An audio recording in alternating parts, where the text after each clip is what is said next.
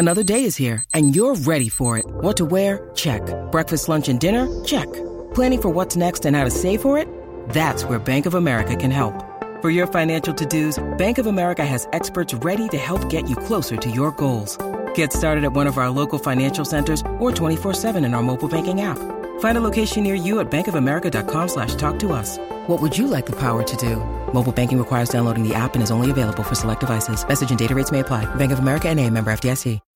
When you need mealtime inspiration, it's worth shopping Kroger, where you'll find over 30,000 mouthwatering choices that excite your inner foodie. And no matter what tasty choice you make, you'll enjoy our everyday low prices, plus extra ways to save, like digital coupons worth over $600 each week. You can also save up to $1 off per gallon at the pump with fuel points. More savings and more inspiring flavors make shopping Kroger worth it every time. Kroger, fresh for everyone. Fuel restrictions apply.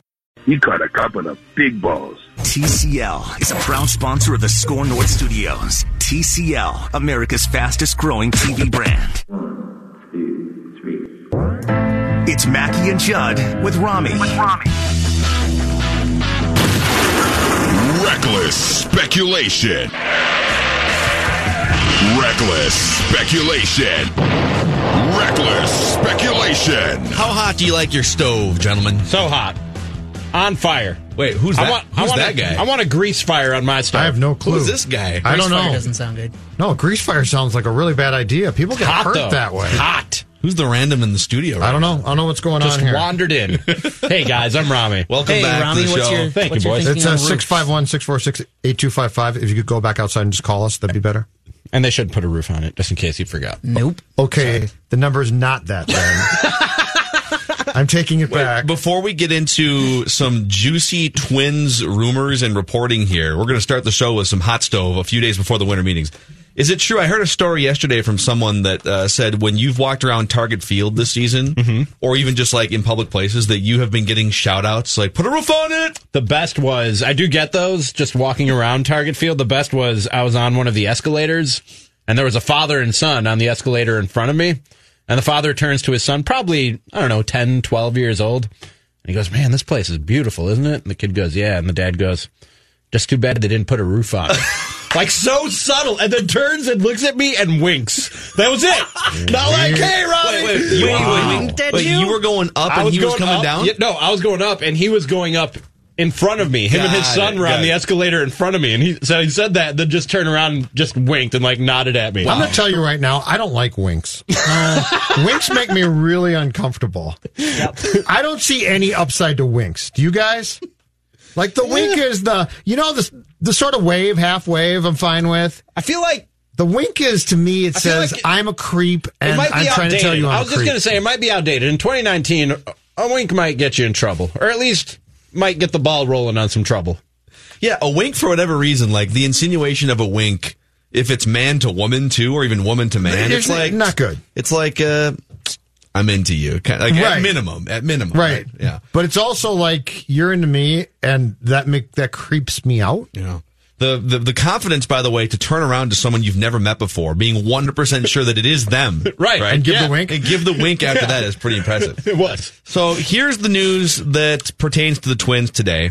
Uh, Zack Wheeler, the Twins have been rumored to be locked in on Zack Wheeler, one of the best free agent starting pitchers behind Gerrit Cole on the market. Uh, they've been kind of linked to him for about two or three weeks. Our buddy Doogie from the Scoop podcast and from Channel 5 downstairs has been reporting on this for a few weeks. He signs with the Philadelphia Phillies five years, $118 million. So $23.6 million per year. Uh, Doogie and also Jon Heyman reporting that the Twins made a five year offer as well, and that it was around, if not the same price tag as the Phillies offered. And Zack Wheeler wanted to play out east. So it wasn't a money decision. I saw Ken Rosenthal actually report that the White Sox offered him more than what the Phillies offered him, and Wow. he took the Phillies offer instead. Interesting.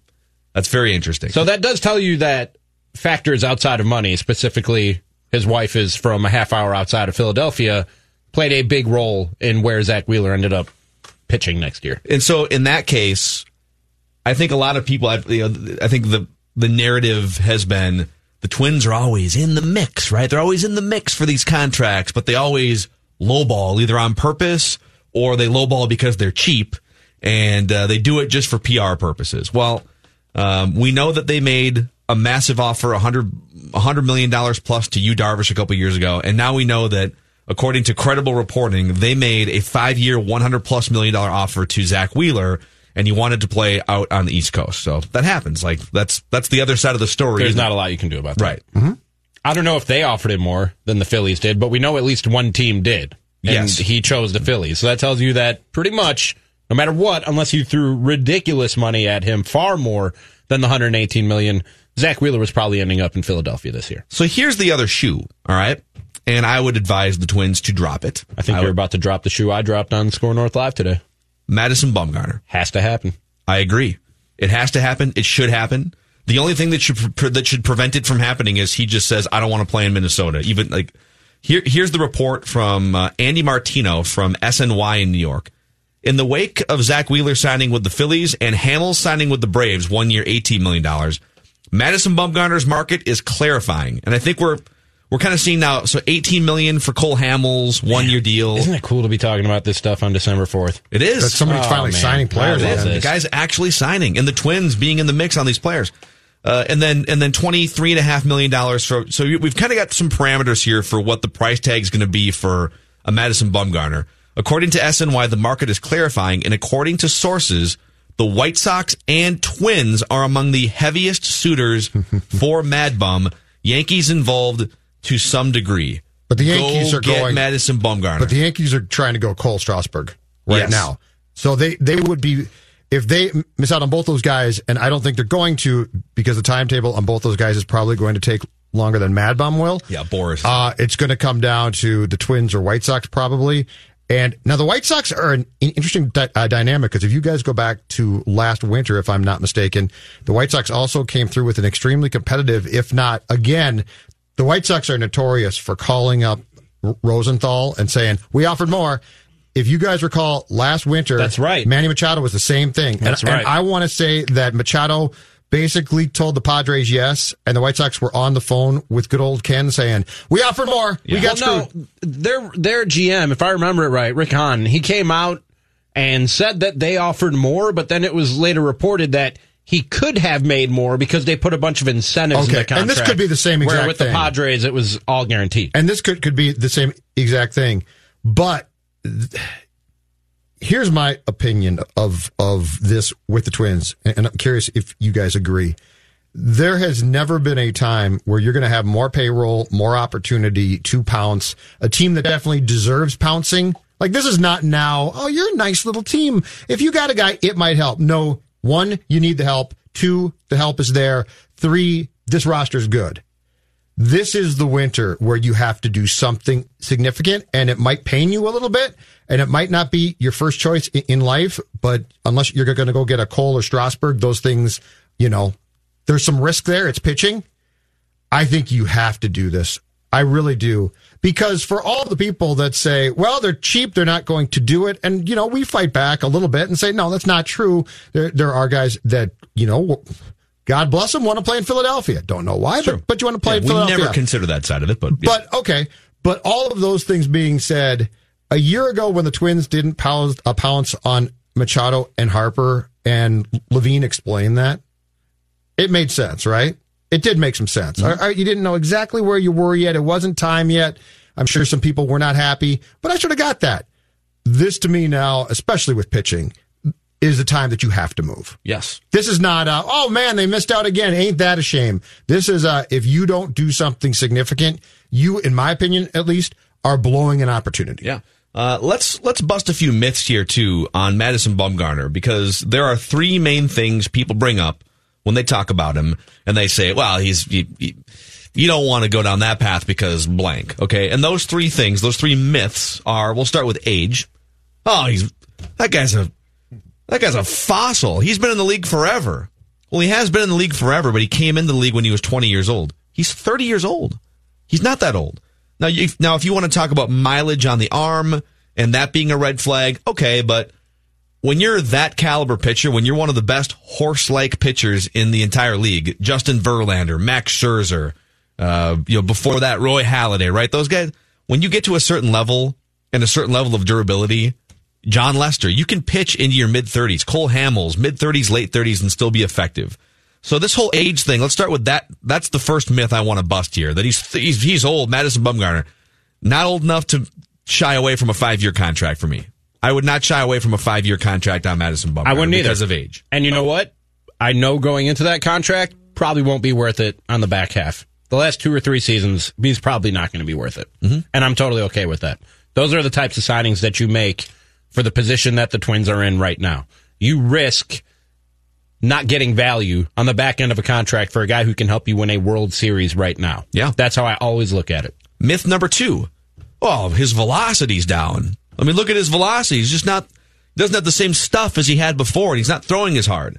Well, good thing in 2019 they have things called radar guns and websites like fangraphs.com Wait, wait, wait, wait, that wait. post their Wait, velocities. It's crazy. Radar guns? Yes, they What- actually, what it's, do- it's a gun like What does that do? device that tells you how hard a pitcher throws. it can actually measure the speed of a pitch. and then there are websites that take 2019 is crazy. It is. man. It's amazing. Wow. There are websites that take that information and post it publicly so that we can see how hard a Now pitcher wait, throws. what's a website? I'm just kidding. Go ahead. www.skornorth.com and the SKOR North 2019 mobile is app. wild, man. Crazy. So, Madison Bumgarner's average velocity last year was 91.4 miles per hour. Okay. 91.4 miles per hour. His velocity when he came into the league 10 years ago was 91.4 miles per hour. His peak velocity in a season for average fastball velocity was 92.1 miles per hour. So if you want to say he's lost velocity, it's the same velocity as he came into the league with, and it's only a half mile an hour off from his peak velocity in his career.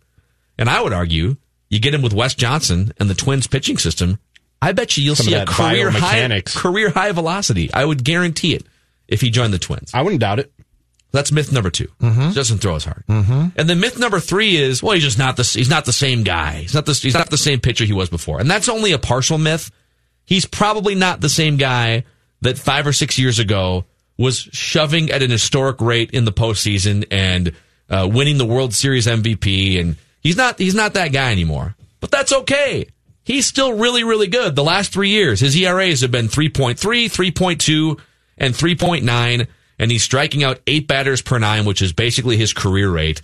He's probably 80 to 90% of the guy that he was five years ago. And that is still one of the best pitchers in the American League, especially when the Twins get their hands on. And to your point, Go Phil, sign Mad Bum. and to, to your point about his uh, potential for getting here and working with the twin staff and helping himself, uh, according to MLB Network today, they put out largest spin rate increase from 2018 to 19 four seam fastball.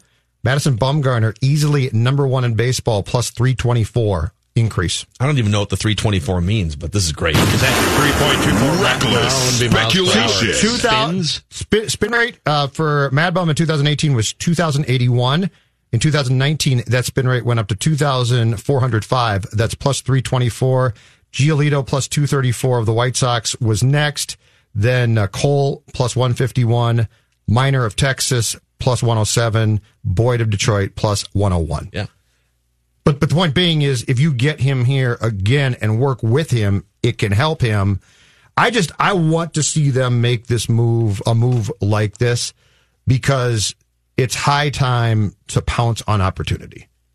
And and I don't think look if they turned around and said, well, we're considering trading a, a top three prospect for a top starting pitcher, I might say, okay, that's fine. I don't believe that they're going to do that. And so Mad Bum presents the opportunity to, it's going to cost you, but it's not going to cost you a player to go out and get something. And now it's Mad Bum, let's say, it's Berrios, Odo after that. Stacks up pretty well on opening And not, day. not only that, Judd, not only are they not going to go out and get a Gerrit Cole or a Stephen Strasburg and pay top dollar for a pitcher, their actions at the trade deadline tell me that they're not really in the business of giving up resources in, That's the, what I'm saying. in the form pro- of in the form of prospects, Top either prospect. money No, or they're not. So you're not going to get Gerrit Cole. You're not going to get Stephen Strasburg. Zack Wheeler is off the board. You have 70 in at least 70 starts to fill in your starting rotation between Pineda and Kyle Gibson. You have at least 70 starts that you need to fill. They only they only put in 55 last year, but that's because Pineda missed the second half of the season being suspended. You have in in two of your rotation spots, you have to get 70 starts. Mm-hmm. And are you going to do that on a budget? Or are you going to go out and get somebody who actually makes you better than what you were last year? And if you're not going to do it via trade, if you're not going to give up the prospects, which it indicated at the trade deadline that they weren't going to do that, the only other avenue to get better is free agency. And the only huge upgrade on the free agent market that I see pitching wise is Madison Bumgarner at this point after Wheeler signed today. They almost now you're out on like Gerrit Cole. You're saying you're not. Yeah, you're not getting those guys. I mean, I, I agree with that. I send the text. I send the text. It's who? Hey, you to his agent exactly. Mad Bum, Ryu, maybe. They're not getting Cole or Strasburg. That's not. That's pie But in I the send. sky. I send the text. I say, hey, well, look, I, I've sent the text by now, and I've been Right, told. I've been told thanks, but I, I've New- got a prom date. New number. Who dis? I've got a prom date. they just send you a GIF. Um, but so I, I would inquire. I would, just a just a middle finger. I would inquire on Cole and Strasburg, but it's probably not going to happen. And after Wheeler's gone, again, the only major upgrade that I see on the market, starting pitching wise, at this point is Madison Bumgarner. You have to draw the line somewhere. You don't want to pay silly money for the guy, but you should be as serious about bidding for this uh, for this guy as anybody in Major League Baseball right now. Yeah. I mean, I think it's fair to say whether it's Madison Bumgarner, the list is shrinking now that Zack Wheeler's off the board. There's no way to call this a successful offseason if via free agency or trade you don't get at least one more starting pitcher of high Two. caliber. They need two. I'm saying But you're at, talking about at, at least mar- one more marquee, though. To like if you get if you if you don't come away with Madison Bumgarner So or saying- Jon Gray, You're saying it's, a failed offseason. with the two holes that they have in their rotation now, because we're all assuming it'll be internal competition for the fifth spot, Yep, right? yep. Dobnak and a few other guys. They need one more marquee playoff rotation caliber guy, or it is a failed. You're winter. you're okay with just upgrading one of the two spots left in the rotation right now. So if you get Michael Pineda level performance from one of the spots and upgrade the other one with say a Madison Bumgarner, you're good with that. Yes. Yes. Oh yeah. Because you still I'm have the trade deadline to upgrade Yeah. as well. I'm good with that until July 31st, and then if they need another upgrade, go get another upgrade. We need though. We need to all agree. The three of us and listeners too. There's one. There's one caveat to this entire discussion that becomes incredibly important. If it doesn't work out, okay. So let's say Mad Bum in two years signs and grabs his arm and collapses, and they haul him off on a stretcher, never to be heard from again. Wow. We can all lament the unfortunateness of that incident, but we all need to agree then that you can't go back because the one thing, as much as I torch the wild left and right, right? The day they signed Parise and, and Suter with the thought process, it was going to be a Stanley Cup run. Like they were going to win Stanley Cups. Okay. They didn't get near a cup. But the one thing, and Phil can attest to this, that I've always said is, I never regret that day and I never go back and bash that day. Right. Because that was them saying in their heart of hearts, we are all in and we are doing the best that we possibly can. It didn't work. Okay. But what, what Falvey and Levine, I, and I think successful and yet gutsy sports executives have to embrace is it might not work. It doesn't mean you shouldn't do it. Yeah. Because at some point in time, you have to do it. And what Leipold did flat out didn't work. But I can't sit here and say, well, he's an idiot because he tried. yes. So I, that's the one thing. We can't go back in three years and be like, well, that was idiotic. So if we're going to go down this path, we all need to agree that we are in on the concept. Also, if you're going to go on this path, you're going to overpay. Mm-hmm. You're going to overpay either financially or you're going to overpay in prospects. Correct. You just are. You're not. You're not out this winter. I would argue in previous winters when a lot of people were saying, "Go out and you know you're coming off a 70 win season and go out and get a like." You can't fix a broken team in free agency in baseball. You just it's Mike Trout has been one of the greatest players of all time. And Mike Trout's influence on the Angels hasn't been big enough to even bring them to the playoffs in most years because the rest of their roster and the rest of their organization's broken. In the NBA, you go get LeBron James or you go get uh, a top five player, you draft Tim Duncan, and you go from 20 wins to 50 wins to 60 wins overnight. That's not how it works in baseball. But once you're ready, like the Twins are here, to win a World Series, you're a 90 or 100 win team, and you're looking to add those final pieces to the puzzle. You're going to overpay Yes. for those final pieces. because the teams who are in those same spots who you're competing with for these guys are will overpay. If you won't, they will, and that's going to show on the baseball field. Yeah. They absolutely will. So how do you guys feel about The because Reds just overpaid. The Reds just overpaid for Mike Moustakas. and that's a team that's not at all ready to No. And they're, they're going to keep spending too. They've made it very clear. Good for them. They're just going to spend. But you know what's going to happen? Spring training is going to start, and everyone's going to say nationally, Reds won the offseason, didn't they? It's just like, was that five years back with Padres? Uh, that- Four yeah, or five uh, years back. They got Matt They got Kemp Matt and- Kemp. yeah. They, they got like four guys, and everyone's like, unbelievable, they won. Yeah. And guess what? They stunk. Yeah. But this Twins team's good. This Twins team's got a chance. And we're also not saying they should go out and sign five guys. You need, in my opinion, you need what you consider to be the most dominant starting pitcher that you could possibly get, which I just, you know, Cole and Strasburg are not going to come here, but I think, I think Bumgarner would. And I think you'd like it here. Yeah, like he's so Bumgarner. You know, pe- people talk about his salty, surly personality. He, he'll love the Midwest. Yeah, I mean, he go. Here's what he can do: just go buy fifty acres, an hour and a half away, and you know ha- have a driver take you back and forth. You know if what I you would want do? to. Get in a get Does in he a have truck. to go an hour and a half away? No, I he- feel like right outside the Twin Cities, It's you an can hour or find a nice swath of Actually, land. I grew up in Corcoran, Minnesota, thirty Do you know miles you can from do? the Twin Cities. For Mad Bum, call the Vikings and say, can you have Brett and Jared Allen call Mad Bum? And he can tell you about all Do the hunting spots. Any, they don't have any hunting types on the Twins. Doge used to Former hunt, right? Twins.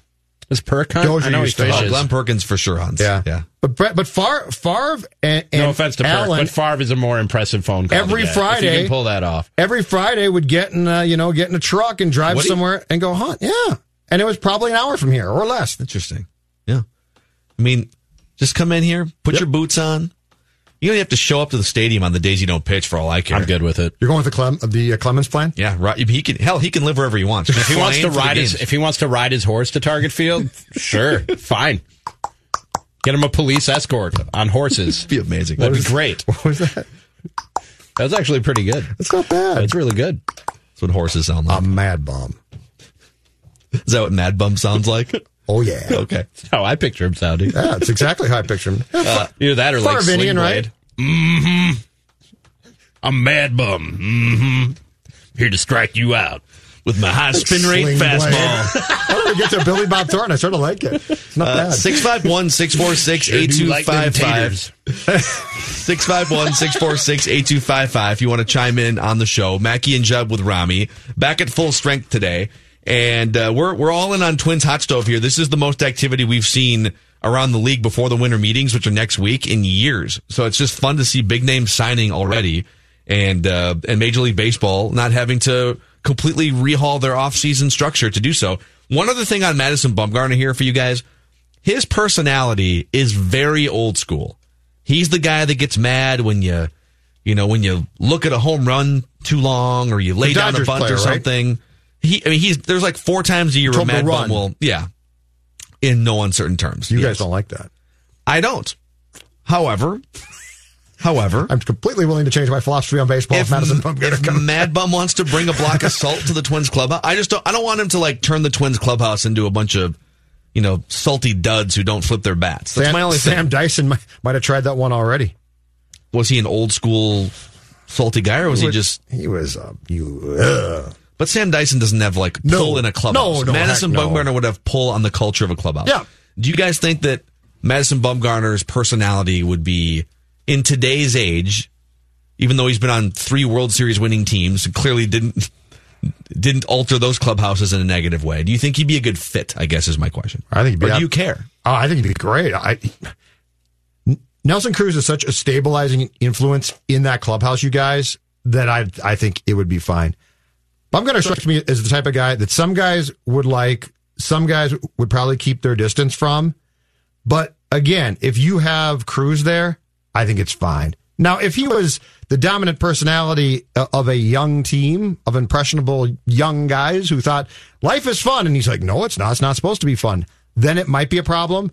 But Nelson Cruz basically controls that entire room. So I don't think it's a problem whatsoever. Yeah, and I don't think Bumgarner is going to tell his guys, don't pimp home runs, don't show up the other team. He even said when he had the exchange with, uh, who was it that put it in the ocean? it was the Dodger. It was a Dodgers player, right? Muncy. Max Muncy did Max it, put it in the ocean. Yep. And he was jawing at him, running around the bases, and Muncy said, well, if you, if you, if you want that one back, go get it from the bottom of the ocean. And Bumgarner said afterwards, like, yeah, let the kids play, but let me play too. Like he didn't he didn't throw a baseball at Muncy. He just he just he just yelled at him, "Hey, don't do that." And Max Muncy had his own thing to say back to Max. I don't mind guys getting offended or getting upset that somebody is pimping a home run or they perceive it as disrespect. Even though I disagree with them, I don't think it's disrespectful at all. It's just a guy celebrating doing something well. Where I draw the line is don't throw a rock hard object at somebody at 90 plus miles per hour because your feelings are hurt. Like be said all you want, jaw at the guy all you want, just don't cross that line and we're good. So if Madison Bumgarner comes here with that same mentality, I'm good with Madison Bumgarner. I think the Twins will be too. By the way, uh, in the noon to two block today, uh, SKOR North Live, you guys did an impromptu SKOR North Twin Show. We did, yes. Which you can find. You can find SKOR North Live with Rami anywhere you find podcasts, but you can also find the SKOR North Twin Show, which is multiple episodes per week. Derek Wetmore uh, driving those episodes, and uh, Twins hot stove season is upon us. So if you're a Twins fan and you want to keep tabs on what they are doing, what they could do, what they should do, go download and find the SKOR North Twin Show on Apple, Spotify, or the SKOR North app. Good to have you back, Rami. Good to have you back in. Good to be back, boys. Uh, you did What's miss your name again? Rami. Rami. It's a hard one. It's du- it's difficult. Is You'll there get, you'll e- get it is there an. E on the end? I wanna Google it. There is an E at the end. Okay. Yes. So you should have seen Phil when when we uh, opened SKOR North Live today. Rami began the show by saying, "I'm back and I've gained some weight." Dude. And, and oh, okay, I looked at him. I didn't think a thing. Right? Danny Cunningham sat in the chair I'm at now, and he literally like rose up and looked. He gave me the old up and down. And He gave me the old up and down. and down. got the oh my god, you're so fat look. And I swear, to, I swear, I passed no judgment, Dude, I I've gained some weight myself during the holidays, but Cunningham's look was, and then and then blame him. Cunningham went into detail about your weight gain. I don't blame him. I went. I went ham, literally and figuratively, over the Thanksgiving break. Good for you, man. Yes. I got it exactly. I, I, got no I, haven't worked out in 10 days, and it wasn't just the Thanksgiving food. It, I was going out to eat with friends and family the oh, whole Attaboy. time I was back in Wisconsin. Yeah. And then last night, on the way home, the capper to this trip, stop in Madison at Portillo's. Wow. On the way back from Milwaukee, and got an Italian beef. Bad choice while you're driving. Um, and I get, so I get in my car this morning to come to the station, and I just have like streaks all over my steering wheel. Just, it's like shiny and streaky, and I was like, what the?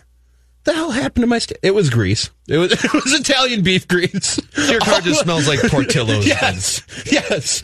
I'm disgusting. Honestly, they should sell Portillo's air fresheners for cars. They really should. And I told I told Judd this. I, I caught a glimpse of myself in the mirror yesterday when I was getting ready to go in the shower, and I, I, I saw in far greater detail what Danny saw through these clothes. Okay, I, I have And I told have Ronnie- done damage. I did some damage over the last ten days. It's such a stupid mistake. Never look at yourself in the mirror before you go in the shower or come out. Ever. what? I will How hold do you up. avoid that? I will. Bec- I tell you right now how I avoid it. yeah, what lengths are you going to to not see yourself naked? One, before I get in the shower, I turn my back to the mirror. Two, when I'm done showering, I grab the towel, close the curtain so I can't see the mirror, and dry myself off. Three, open the curtain, towel in front of myself so I can't see my stomach. So the lesson here is kids, kids, if you're fat, there's two ways to handle it. One, mix in a salad. Two, listen to Judd and go to great lengths to just avoid live in mirrors. denial. Yeah. Avoidance. Do you just want me to come and take out the mirror from your bathroom? No, because my wife rid of would be very upset. She wants the mirror. I don't. Man. Therapy is also a therapy is a way to Yeah, my therapy, You get avoidance. like those covers that go on it, like that usually go on the outside of windows for their No, house. I- Jonathan, I just gave you a play-by-play of how I avoid the mirror. It seems way I don't too need complicated, help. man. No. athlete challenge. Judd naked, looking in the mirror. No. No. That should be one of his punishments for the cesspool challenge. He has to should have to himself in the look at himself in the mirror for a minute straight, a full minute, just Judd looking at himself naked in the mirror. There's no punishments. Uh, it's Mackey and Judd with Rami, the most the most insecure show in the Twin Cities. 651-646-8255. The Gophers tumbled in the college football playoff rankings. What does that mean? And uh, is that fair? Plus, the new Bond trailer is out. And we'll get to Rami's Vikings takes that he hasn't been able to unleash on this show in a bit. But let's talk about Luther Brookdale Toyota was driving in today and uh, was going through. I mean, there's so many great options for uh, for audio when you've got that built-in Apple CarPlay and the built-in Entune system, which basically turns your car into a smartphone. And uh, it's really easy too to just tap on the SKOR North app on your Apple CarPlay screen in any of these brand new Toyotas. So I've I've loved the four wheel drive and safety features on the 2019 Rav4. And uh, there's a bunch of great deals right now on on 2019 models, Rav4s, Tundras, Tacomas, 4Runners, because they're trying to make room for the 2020s. So you get great clearance prices, ready to move prices on those aforementioned SUVs and trucks that I just threw out at you. And you also get an additional $500 trade in bonus right now. Jonathan here with the SKOR North download brought to you by Tondrick Financial. And after this happened, Wilson in the gun from his Seattle 40. Shotgun snap, drops back three, winds up, long arching spiral down the near side, over the shoulder catch, more at the 25, down the 20, the 10, chased into the end zone, touchdown Seattle! Five seconds to play in the third quarter. Seahawks have gone up 26-17 over the Vikings. 60-yard touchdown pass. that 60 yard touchdown pass came over Xavier Rhodes, and he didn't handle it too well, throwing a bit of a fit on the sidelines, yelling at everybody, wondering where his safety was. And well, he apologized today. Just want to start off and saying I just apologize to the, the organization, my team, my family. You know how I reacted out there on that field Monday night. I mean that's not a way I should carry myself, especially as a leader on this team. Uh, apologize, just definitely Coach Zim. You know, and the things he has taught me, I should never react that way towards him or towards my team. Period. That's been your SKOR North download. Now back to Mackey and Judd with Rami. Thank you, Jonathan. We're going to dive much more into Xavier Rhodes' apology and also get Rami's thoughts on the Viking Seahawks game a couple days ago. We'll do that at the top of the five o'clock hour. But last night, another batch of college football playoff rankings came out, gentlemen, and our Golden Gophers tumbled all the way out of the top 10 and almost out of the top 20. They fall to 18th just behind number 17 Memphis, number 16 Iowa. By the way, Memphis is 11 and 1, so the Gophers are 10 and 2. Iowa's 9 and 3 and they're 16th. Notre Dame 10 and 2, Michigan 9 and 3. So the Gophers uh, you also have Auburn at 9 and 3. The Gophers are behind three three-loss teams and uh, Memphis, which is a non-power 5 school, right? With what conference? Conference USA? Whatever Memphis, yeah, so. whatever the hell conference they play in. And uh, even as the most aggressive Gopher supporter on this show, I got to say, I can't fight it. I, it's it's hard. It's been a great season. It's been the you know the best season uh, of my life watching the Gophers, but I can't sit here and say they're better than Iowa. Can I ask you a question? Can't I can't do it. This might rub some people the wrong way. You specifically, Mackey. I'm ready for it. Uh, do you care? Doesn't matter anymore. About the if, rankings? If, if you're not in the playoff and you're not going to the Rose Bowl, like, do we even need to track college football playoff rankings anymore? Or I can- football, I college can football rankings of any sort? I, I absolutely don't care. Exactly. I, I mean, once you lost to the Badgers, you're going to go to a bowl game. You're going to go to a decent game. Yeah. So no, but I. I mean, You're going to go to your best. Or it's a good bowl for game best for them, game. though. My but my point being to come back to what you just asked. No, I don't care. So they're 18. So they're 15. So the fun of it was they had one loss and they were in contention, and it was Rose Bowl possibly, and then after Saturday it got blown up. So I feel I don't care. I think uh, I I only care from the standpoint of I want to know where they're likely to land bowl game wise and who they're likely to play, and I wonder how much these rankings sort of factor in when it comes to Citrus Bowl versus Outback Bowl. Uh, the the thing that I find the most interesting is you might wind up playing Alabama in a bowl game too. There's nothing projected right now, but if Georgia winds up losing to LSU, and now all of a sudden, You know what I say? Bring it on again. I know Auburn, bring it on. So Alabama, let's, bring it on. Let's get Rami's tiebreaker on this. So, so again, I know that you're not like you're kind of out on the Gopher football team now, especially after they uh, they whiffed in this, this I just Wisconsin don't. game. I, I don't care about bowl games, man. If you're not in the playoff, it it's an exhibition. It's an exhibition game that's going to make a lot of people money who aren't playing football. So maybe so let- let's get his answer anyways. Okay. Even with that preamble, okay. So with the goal of producing the best possible result for your program, whatever that means to you. And, and, and we're going off of the, the premise that they're going to either play in the Citrus Bowl or the Outback Bowl, which are both New Year's Day bowls. So they're both decent bowl games for the Gophers, anyways. And uh, one of the projections has the Gophers playing Tennessee, which is seven and five and has no offense. And even our guy Manny's like, yeah, they're the Gophers would smoke Tennessee. Chip said the same thing too. today. And uh, the other options would be Auburn or Alabama in the Citrus Bowl. And I said, give me Tennessee, give me the 11 and 2 record and some feel good going into the offseason. And Judd said, uh-uh, I want the test. And my, my retort is like, Test I think for what? The you've already- season's over. What are you testing? You got the test. That's Yeah. what I said. You got the test. Well, I can the, give my players The a- test happened last weekend and you failed it. And I that's want, fine. I want my players to have to work, But some of those players won't even be here next year. but some of them will be. But who Rashad cares? Bateman will be. Tanner No, no, Morgan no, will no. be. No, no, no. This is an advertisement. That Oh, right. that bowl game is strictly an But I'm- advertisement I'm, using it for for. recruits. But and it doesn't look good getting your ass handed to you by Auburn or, or Alabama you guys, on, on New you- Year's Day. No, you, no, you. no. You know what? You guys get out of the boat right now. get out of the boat. You two are this path of least resistance. Do you think PJ and I, when we talk, talk about the path of least resistance? We talk about challenging young minds and young men to be the best that they possibly can be. And you know what doesn't do that? The Tennessee oh, Volunteers.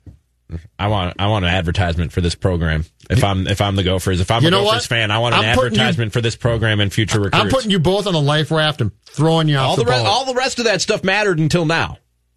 all the rest of that I'm stuff that you you're on- talking about mattered until now. We're on to 2020 now. Robbie's dude. right. And Robbie's the, right. the best thing for 2020 and beyond is beating the hell out of somebody on New Year's Day, Yeah. and hopefully some young recruit sees that and some cool looking uniforms and says, "I want to play there for 100%. that guy." Obviously, the upside of beating Alabama or Auburn is far superior to the upside of beating Tennessee. But the chances of you actually doing that, especially, do you think Nick Saban of all coaches is going to let his team just sort of sleepwalk through a bowl game?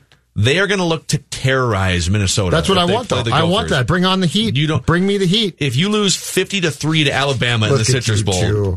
Look at you two. You know what? I'm staying on the boat. It might be taking on water, but I'm I'm putting other people. I'm saving them. I'm I'm staying on my boat. I'm jumping onto a rescue boat and it says 2020 across the side. That's what I'm doing. The You know tw- what? The 2019 You know who'd be disappointed? The 2019 And you- boat has sunk. The skipper. Because on Gilligan's Island, what did he do? Three hour cruise. He stayed on the boat to make sure they got to safety, at least where they were, of course, marooned. I'm sorry, I'm not going to be the band in Titanic. That's not going to happen. I'm not going to sit here and just play a tune while we all drown. Look, I- I feel that like- ain't happening. I feel like Leo DiCaprio, where there's room on the boat, and I'm like Judd has kicked me off, and I'm just like in the water, and just, just Doggy really- paddling. So, just saying, I think uh, I think it's uh, I think it's uh, Tennessee or bust for the Gophers uh, going forward. Did you guys see uh, the new James Bond trailer came out today? I did not. Proud to say I have not, and Looks I will so not, good. and I won't see it. And I can't believe that Jonathan and I are the only James Bond fans in this room right here. I've never been a big Bond guy.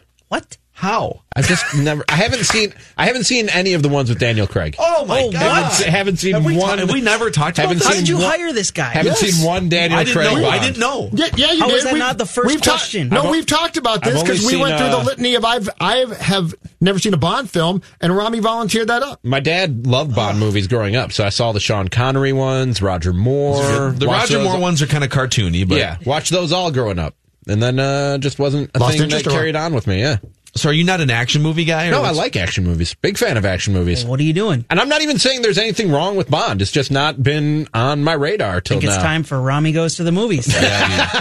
This has to happen. Is this before or after the musical he has to go to? No, I, that wouldn't No, be the a musical's punishment. a punishment. That wouldn't be a punishment. James Okay, Bond all isn't right. punishment. I, I, I'm sure Maybe they're probably. you, I'm sure they're probably at least good movies. I would if be not honored, better than good. I'd be honored to cater a list of new Bond movies for you to watch. You can do that, but this ain't happening until after Christmas because all my movie watching between now and December 25th will be Christmas movies. I'll watch Elf about a half dozen times between now and Christmas. I'll watch Home Alone about Home Alone, a half dozen Alone, times. Die Hard. Uh, Christmas Vacation. It's a Wonderful Life. Maybe if you're not watching Die that one, you're not Hard, watching real Christmas movies. Christmas No, no, no. Story. Home Alone. Dude, Die, Die Hard 2, another great Christmas movie, was on last night. Love Die Hard. Yeah. Love that. You know, Die Hard 1 and uh, 2 are both Christmas movies. I think they're not. it's Die Hard's great, but it's not a Christmas movie. one of so- these Star Wars movies is a Christmas movie. I'm trying to remember Oh, which yeah, one. They made a Star Wars Christmas, but you can never find No, it. you can't find that. Although you can find They did just- Chewie, you can Why find, can't you find it? You It's can find hilariously Chewbacca. bad. That's why. I think if you, I think you can find on YouTube Chewbacca singing "Silent Night," which is amazing. It's great. But what what of the Star Wars actually? Somebody put this up last year or two years ago. If you start it at just the right time, the Death Star blows up as the ball drops on New Year's Eve. Yeah. Wow. it's amazing. Done it twice now. It's amazing. Great. I thought I, I thought I didn't care about Bond films, but then we went to Star Wars. Can we talk more about Bond films? I, I need to know why is it that a couple of red blood males like you two have never gotten into James Bond Like I said, I'm not, I'm not against it. I'm not. I'm and I'm not here to knock it. I'm just. It's just not been something that's been on my radar till now. I'll give it a try. I would give it a chance. I hear they're good. Daniel Craig's a Daniel fine Craig's actor. amazing. I think honestly, I think I, th- I think if you were to watch, and Jonathan, you tell me if I'm right or wrong on this. If Rami and the audience, I'm sure there's people in the audience who are also never going to listen to the show again because you guys don't like James Bond. Sure, It's yeah, fine, we it's lost fine. a whole that, bunch guys. of cume right now. But appreciated. no Yeah, time. young, young listeners are bailing. But Cas- Casino Royale, if if he Yep. started with Casino Royale and Skyfall, Yeah, he'd be converted forever, right? I think so. Yeah, Okay. those are two of the better, if not the best, Bond films. I think it's possible that Daniel Craig has two of the three greatest Bond movies ever made in the 50 plus year history. How many did Sean Connery make? seven? I want to say. All right. I think seven or eight. He also made one that was unofficial. That they did. They did like a remake of one um, in like the early '80s when he was gray. I stuff. barely remember those. Like like I said, I watched those growing up with my dad as a little kid, and I just remember the uh, the giant dude with the the the weird teeth. The villain, the giant guy with the weird teeth. Do you know what I'm talking about? yeah. Uh, and he- then yeah, the yeah. What's that guy's name? He's like super tall. I forget. He's got the uh, gold teeth. and then yeah. uh, the guy who would throw his hat. The dude who was who would throw his hat. yeah, Goldfinger guy. Okay. Yeah, that guy. Yeah, Throw his hat. Yeah. So what? Okay, And so it had like a blade. Jaws? It had a blade Jaws, around the brim. yes. Yes. Okay. Yeah. All right. Um, so here, here's my my spin-off question uh, to that because whenever we've waited, us Bond fans have waited five years for this trailer to come out. Isn't there, a new, 2015. isn't there a new Bond being introduced in this? A female Yes. Bond? yes, a new, Okay. there's a new 007 or a new or a new 00 Okay. being introduced. in All this. Yeah. Uh, James Bond 007 is still doing his thing, but there's like another 00 Okay. And uh, No Time to Die is what the movie's called. All right. Great. So we've this is the this is the longest gap in I think like 30 years between Bond movies. It's But been a hasn't time. Daniel Craig said like three times, "I never want to play James Bond again"? Yes, and this they will probably be his last throw one. money at him, and he's this like, will- "Ah, I "I'll mean, do it why wouldn't you want to play James Bond? Look at the money you bring in. Yeah, but I think I think I get it's a physically demanding role, but when, but when, amount of money. when you don't really need that much money anymore Fair because enough. you've already made a bunch of money and you'd rather just go do something else. That's kind of where he's at. So, what are the things? Do you guys get excited for anything in sports or entertainment? Like James Bond trailers coming out. These these people who wait outside for Star Wars tickets, like the, mm-hmm. the Jonathan Harrison level mm-hmm. Star Wars fans, mm-hmm. that's me for James Bond movies. I will be like, get me a ticket to a, a, a premiere and wait in line to watch this movie. Uh, is there anything in your guys' lives besides Star Wars that you get that excited for? Sports wise, or just Any- just anything?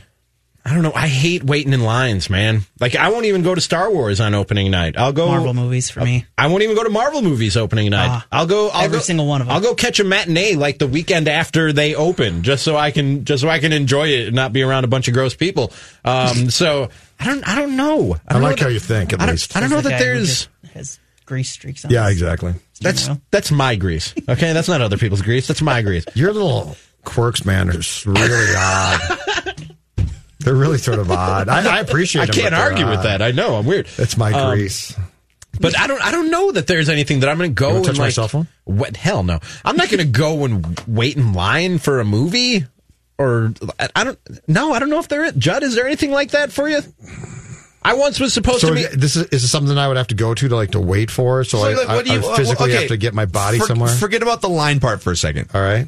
James Bond movies coming around every five years or whatever now. It's been five years. Yeah. Are like top three or top five things I get most excited for. Whether it's wait in a line or not. Do I Like what else is like like what's that? on that list for you guys? I used to as a just, kid have are a bunch. dead inside? No, I mean, I, it, it used to be opening day in baseball for me, but that's been so diluted by weird opening days and overseas and so stuff. you're dead inside. Um, I'm trying to think of stuff. I just say Yeah. opening day for me is there. Just it feels cool to have baseball back. every There have year. been. I don't know that there are any now, but there have been TV shows that when their season premiere came around, I was just giddy, like The Walking Dead in its prime, or um, Law and Order. No, never Law and Order, really. Um, but like so, some of the, some of my favorite TV shows, like every week, I was like, "Oh man, another episode!" And I could not wait for the night of the episode to be released or for the new season to be released. So, I guess there are a few, but never. I don't, again, I'm very anti waiting in line. I was supposed to meet Danny and Declan out for a drink one night in my neighborhood, like across the street from my apartment building, and I walked over to the bar. And there was a line, and I turned around and I texted him, "There's a line." and I don't wait in line for bars. I'm going home. You know, I'm very, very I actually appre- anti line. I actually appreciate that though. At your age, that's a good move. Yeah, no, man. If you're 25 or something, I'd wait. But 40, no way. No, that's where 25 year olds are just being idiots. I think I'm- there's so many bars that you don't have to wait in line for. The more you don't mention be it- fooled by the line. The line. The more you mention it, I think I'm dead inside. you don't get excited for anything. Well, I, I get excited by I get excited sometimes for things, but they're not necessarily planned out, like a Bond premiere or something. I can't think of anything right now ahead that really excites me that much. Good meal. We were just talking about my favorite restaurant back in Milwaukee, the Vanguard. If I know I'm going to Vanguard, ooh, buddy, I'm excited. I'm giddy. I'm ready to go. Are you waiting in line? Mm, I might wait in line for Vanguard. How long? I might. How long would you wait for? 15, 20 minutes? Maybe. Maybe. That's not very long. For Is that being very really a line at that point? No, that's Sure a norm- is. That's a normal wait. That's a really normal wait. Hey, phone lines real quick. I What- actually, I, I think I waited for. They were doing like every New Year's Day. They do uh, they do ramen at, at Vanguard. And I think I think I waited for like an hour for ramen That's a at the. Vanguard one. That's a wait. All right, phone lines real quick. What are the things does uh, what are your James Bond excitement level things? 651-646-8255. And why am I dead how why inside? did you get I feel like I'm dying inside. Uh, I I feel don't like I'm not too far that. from being think we can Judd. answer that. Why am I dead inside? It was way too hard for me to answer that. The fact that the Judd in 10 minutes has not come up with an answer for what gets you excited. is Judd, you're asking the wrong people It's that question. I don't think I have anything, and I'm not joking. And I'm trying to think of something that really excites me. I mean, things pop up every now and then, and I get to go to that are cool. But is there anything I'm truly excited about? N- n- I mean, I there's really. do, like- I do love Christmas season. Game Like seven in the Stanley Cup. Eh, eh, no, it's okay. tonight, I'm going to uh, pick up a new Christmas tree on the way home from work, and uh, me and my girlfriend are going to decorate the apartment, and I cannot wait. A, a full, Fired up. full size or Oh, the Christmas bush? No, full size Christmas tree. We all I always had a little mini Christmas tree, but now it, I'm I'm getting a full size Christmas tree. We're getting some calls here. Got 651-646-8255. Barrel full of You know what? decorations. Christmas is throwing up on my apartment. Chri- tonight. Christmas gets old quick, though. No, What is wrong with you? no, Gets old quick. No, man. I'm just telling you, I like Thanksgiving a lot, and No. the start of Christmas season I really like, and then it gets old quick. You know what I really hate? Those two weeks, man. By the end of Christmas season, I'm so ready to go back to work. What a Grinch, man. Give me a No, month. I like what I do. Give me a month of Christmas decorations, Oh, like no. flannel pants, Christmas Go cookies, go Christmas. No. movies, hot cocoa. All right, oh, buddy. Tate, you're on with Mackey, Judd, and Rami. What? Okay, uh, what? What is your equivalent? I get so pumped for James Bond trailers coming out. Uh, Judd is dead inside, and Rami Somewhere in only between. likes food and Christmas. Yes. So, Tate, where are you at? Uh, I'm I'm almost embarrassed to admit it, but it's it's draft day for fantasy football, guys. That's a good one. All right. That's it. I almost get more excited about that than the actual regular season. It's it's one of my guilty pleasures. So I would uh, I would agree with Tate on that. Thank you for the phone call. Except I would spin it to fantasy baseball. Still, I'm one of like the six people in the world that still, Still get six up for fantasy baseball. Do you know how long? Well, those drafts though they take so long I love it. for rotisserie baseball. Our auction takes nine hours, and I get so mad in like the last your, hour when it's your future over. wife tweeted out a note last year while you were at the uh, auction. That she uh that's the one thing It's that basically she just I lose my confused by. boyfriend once a once a year on this day. I lose my boyfriend. Uh, Jeff in Texas. So I'm close to Judd's dead inside because Hi, Jeff. the last episode of Breaking Bad was like, what the hell am I going to do now? But so Justified saved me a little bit, and Game of Thrones saved me, but that was like a huge disappointment. so now I can sit around. I'm waiting for Peaky, Peaky Blinders That's a good one. drop next. Wait, And no, then- they just did you see season five? They released season five earlier this year. Yes. Okay, Yeah, all I've seen good. it. Yeah, exactly. Like making sure we're all what you caught up. ca- Yeah, and like they okay, I won't put any spoilers out there, but like Yeah, I haven't heck? seen it yet. Don't spoil it. I haven't seen the end. I'm, only- No, I'm only like won't. five or six episodes in. But then Taboo, where they had one episode of Taboo, and where where is it? You know, I, And I then- watched the first episode of that, and I was I was out. It didn't it didn't catch it didn't capture me. Oh, It you didn't grab gotta me. watch it. But Oh. then what about and then Better Call Saul? Where's where's the next season of Better Call Saul? We So do need a new fine. season of Better Call Saul. Yeah. God, I watch That's- way too thanks, much TV. guys. Jeff, thanks. Thanks, for, Jeff. thanks for the phone call, man. I watch Appreciate it. way too much TV. I, I realize that Uh, every time somebody's like talking about their favorite show, How I'm like, you do "Oh, it? that's a great show." Oh, oh, that's How a do you show." watch that many shows? I don't know, man. Okay. I don't know. Okay, let's circle back to the Christmas thing here because I have a feeling that I need to peel back the layers of Grinch Judd here again. I'm not a Grinch. I like the start of Christmas what- season. Just gets old. What is the acceptable start of Christmas season for you? in terms of like Oh, I'm not- Christmas music and You know what? I don't have decorations. You know what? Spirit. Play it right now. I don't care. That's fine. What I'm saying is, I like the start of the season, and Thanksgiving to me is great because it's bang. It's a burst of a few days off, and then you're back. I'm not trying to to legislate when Christmas season should be. What I'm saying is by the time Christmas Day gets here, I'm just bored with it. It takes too long. And then New Year's, everyone takes too much time off. I want to get back to routine. I like routine. I'm like a baseball player. I want routine back. So I'm not trying to to spoil the fun. I'm just telling you I get bored with it and wish it went quicker. For me, it's the day after Thanksgiving. Any Christmas today, any Christmas, But I'm fine- bef- any I'm not criticizing that. Any Christmas before Thanksgiving, I got a problem with it. Why? Like if you're just doing it because the weather is good enough that I can hang my lights on my house and I don't want to be out there in snow and ice, so you want to, you can hang them. Don't light them up. So you're against people being jolly? And don't you dare play any Christmas music around me before Thanksgiving. Oh, it was playing. Don't do it. Two Why weeks got- before Thanksgiving. Don't do it. Why you gotta do that? It's just too much Christmas. Jonathan, on what date did you start playing Christmas music? Uh, when one of the local stations started playing it, and then I'm just like, yeah, okay. Uh, November first in our Yeah. what in our Yep. I abode. I went out a couple of days ago to. Aren't you uh, tired of it by now? No man, I've got Never. I have six different Spotify playlists of Christmas yeah. music, I I went out a, a wide variety. last week. How do you need six different playlists? Because there's a lot of different Chris- Christmas music to clean off the the uh, wife's car. I started it. The satellite in, in the car already on the Christmas channel. Yeah. I'm telling you, six different playlists here. You got Coffee House Christmas, just kind of a mellow, Sure, more, yeah. you know, low key.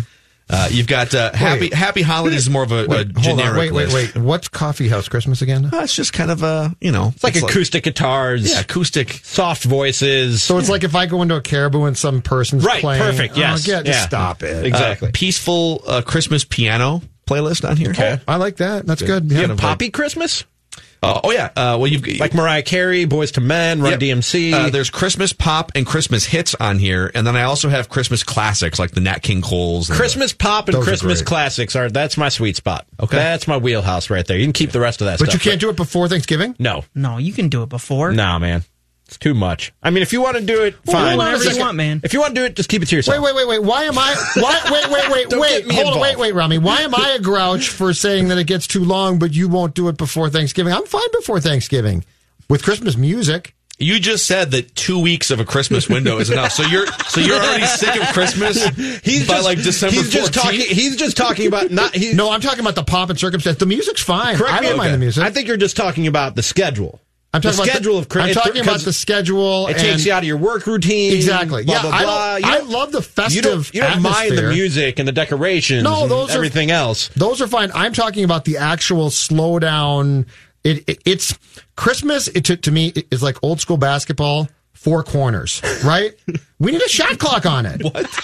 We need a shot clock on Christmas to get it to, to get through that time, so we can all get back to our routine. Dude, every year I It's strate- Dean Smith, man. I strategically save up vacation times just so I can use them all wrapped around Thanksgiving and Christmas. I think I'm off. Mackey, correct me if I'm wrong. I have it in front of Don't me. even know when I. You're I think right. I'm off. From, You're so high maintenance. from December 18th till the end of the year, if I'm not mistaken. I think I I'm off. on the 21st. How are you not going to go stir crazy? Because Judd, he's got like 20 million TV shows to watch. Exactly. Got some catching And I'm up right to there do. with him. And Christmas movies. Actually, your first off day is tomorrow, and you're off for the whole month. I- and I just got back from Thanksgiving break.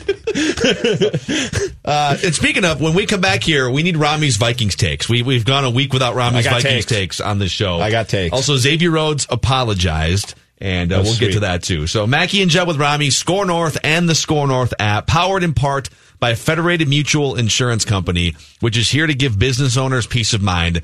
Uh, there's business owners listening to our show, and you probably had situations, or if you haven't, you likely will in the future, where something happens that puts you on the defense, you and your business that you built with your bare hands, and that uh, you have spent weeks and months and years potentially grinding and riding the roller coaster. And that's where Federated Insurance comes in, based in Owatonna, Minnesota, with over a century of experience in standing behind business owners. They're here to give you the frontline protection that you need, a custom playbook of specialty insurance products and risk management strategies for your business. With Federated, you tap into experience and you get a face to face relationship with someone who will be very attentive to the success of your business. The website is federatedinsurance.com, and that's where you can find a full list of all the industries Federated protects. Federated, it's their business to protect yours. TCL is a proud sponsor of the SKOR North Studios. TCL, America's fastest growing TV brand. One, two, three. It's Mackey and Judd with Rami. With Rami.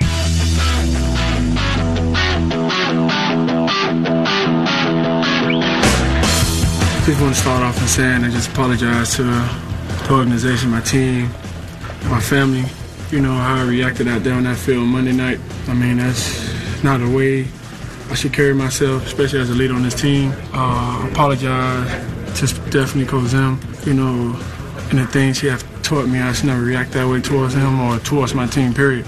Like I say, man, it's just a, a, place right now where I feel like you know I can I can do better and I can help my team out much more. We can be in better situation and do and do make the game a lot easier on my team rather than me hurting us in the middle of the game. That was Xavier Rhodes, courtesy of Vikings.com, apologizing. Can I ask you a question for his poor play? Yes, you can. Hello, Judd. Hasn't he melted down several times before on the sideline? And and don't he and Zim get get into it like a parent and kid fairly frequently for this league. He apologized like this never happens. I feel like I've seen Xavier Rhodes, and this is not a knock. Yeah. I just feel like I've seen him melt down on the sideline and Mike yell back at him and him yell back at Mike. And I feel like I've seen him, if not spike his helmet before, yeah, slam it down. He actually, so he commented, I'm going to play a couple more clips here too, because sort of off what you're saying. You know, where did that frustration come from? This is what he said. Honestly, I just can't say it's just been that play. It's just been what's been going on this year. You know, and um, I've been battling some things, but uh, there's no excuse. It's no excuse. You know, when I'm out there on that field, I'm not there. Everything I'm battling, I have to go away. You know, I have to go out there and, and play for the guy inside of me because I know if I mess up like I messed up on that one play, that's what it's going to lead up to. And uh, like I said, I've been in this league for a while, seven years and I should know that. I shouldn't. I shouldn't come to this point where I just figuring that out, paying attention to it. You know, and just, just that. You know, I just know now that what I need to work on, what I need to do. This uh, series of quotes and sort of apologies mm-hmm. from Xavier Rhodes makes me think a lot higher of him than. Not that I thought like poorly of him as a person or anything before uh, a couple days ago, but I just I love it. I love that he came out you know, he reacted the way that he did. He slammed his helmet and he was arguing with teammates and the coach and but he's been playing like trash all year and a lot of guys are just in denial and I think the fact that he comes out and just flat out owns the elephant in the room, takes accountability. It's not going to fix his bad play. It's not going to make the Vikings defense better this weekend, but I love the fact that he raised his hand and said, "I made mistakes. I've been playing like crap. I've reacted like crap." And here I am, throw questions at me. I think that's cool. Yeah, when you see outbursts like he had on the sidelines, you don't want to see it, and it's not good for a football team. But at the same time, it's also not the end of the world. You see stuff on like that on NFL sidelines all the time. And B, I get it.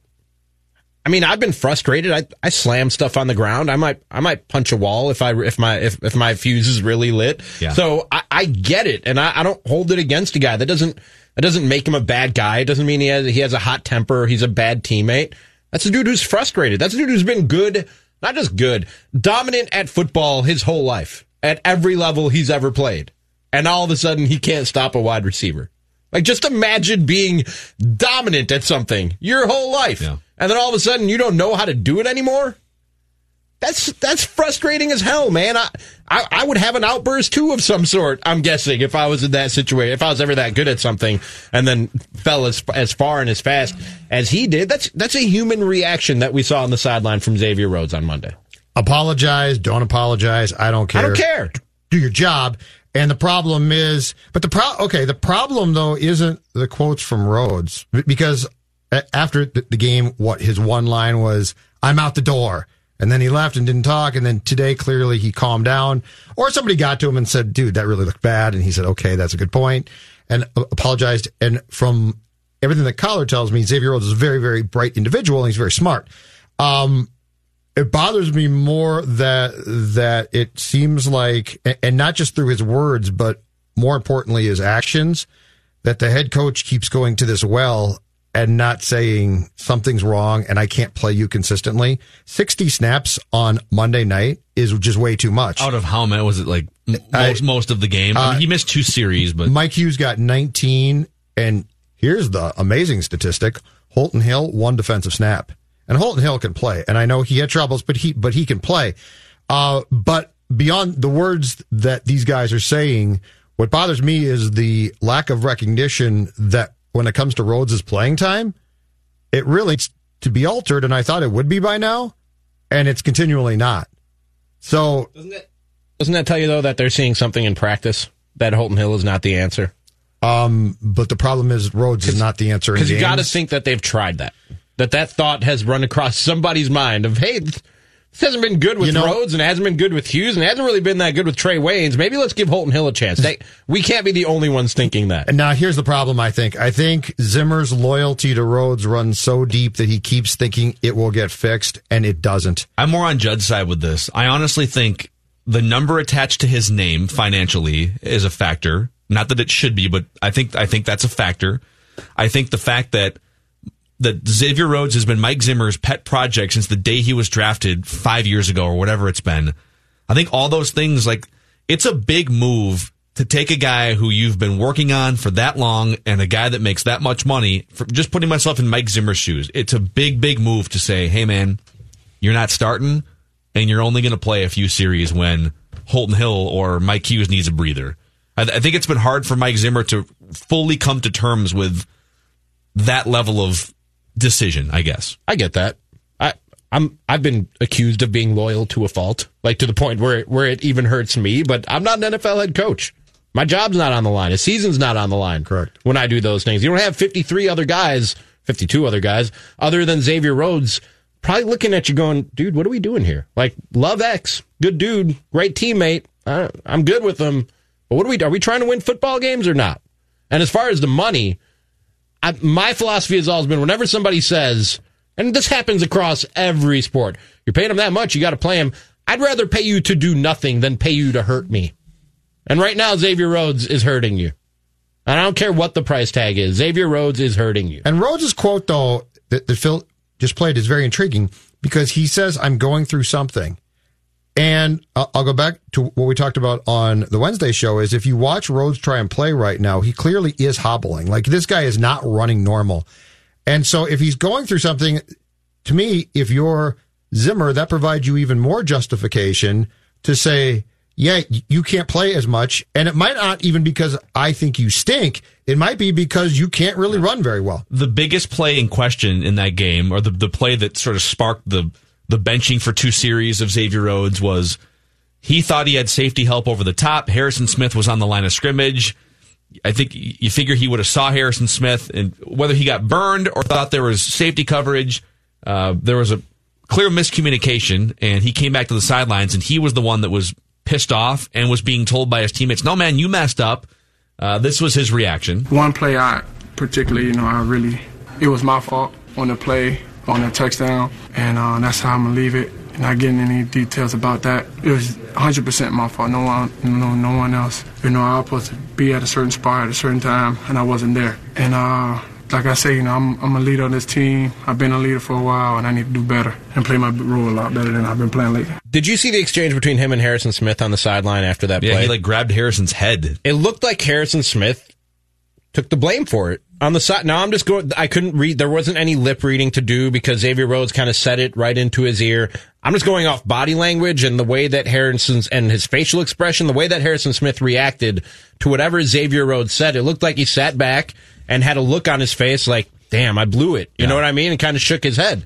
So I'm surprised that, and maybe he's just saying that. Maybe he's protecting his teammate. It looked to me like Harrison Smith on the sideline felt like he he blew the call. So here, here's my interpretation of because I, I saw the same interaction that you did. I think a lot of fans probably saw. It- It's where Xavier Rhodes walked up and put his hands on the side of Harrison Smith's head, and they like were forehead to forehead. Yeah. And so I thought Harrison Smith, Which is how we do all our show meetings. It is Right. Yeah. just forehead to forehead, Exactly. The three of us. just sweating, wearing football shoulder pads. It's true. Taking blame for things. Really sorry about that uh, second segment today, guys. It's There's a totally my bit fault. that Colbert does where it's supposed to be like an intimate, private conversation. So him and his guest will literally both stick their heads in opposite ends of a cardboard box. There's like a fisheye lens camera in there. It's great.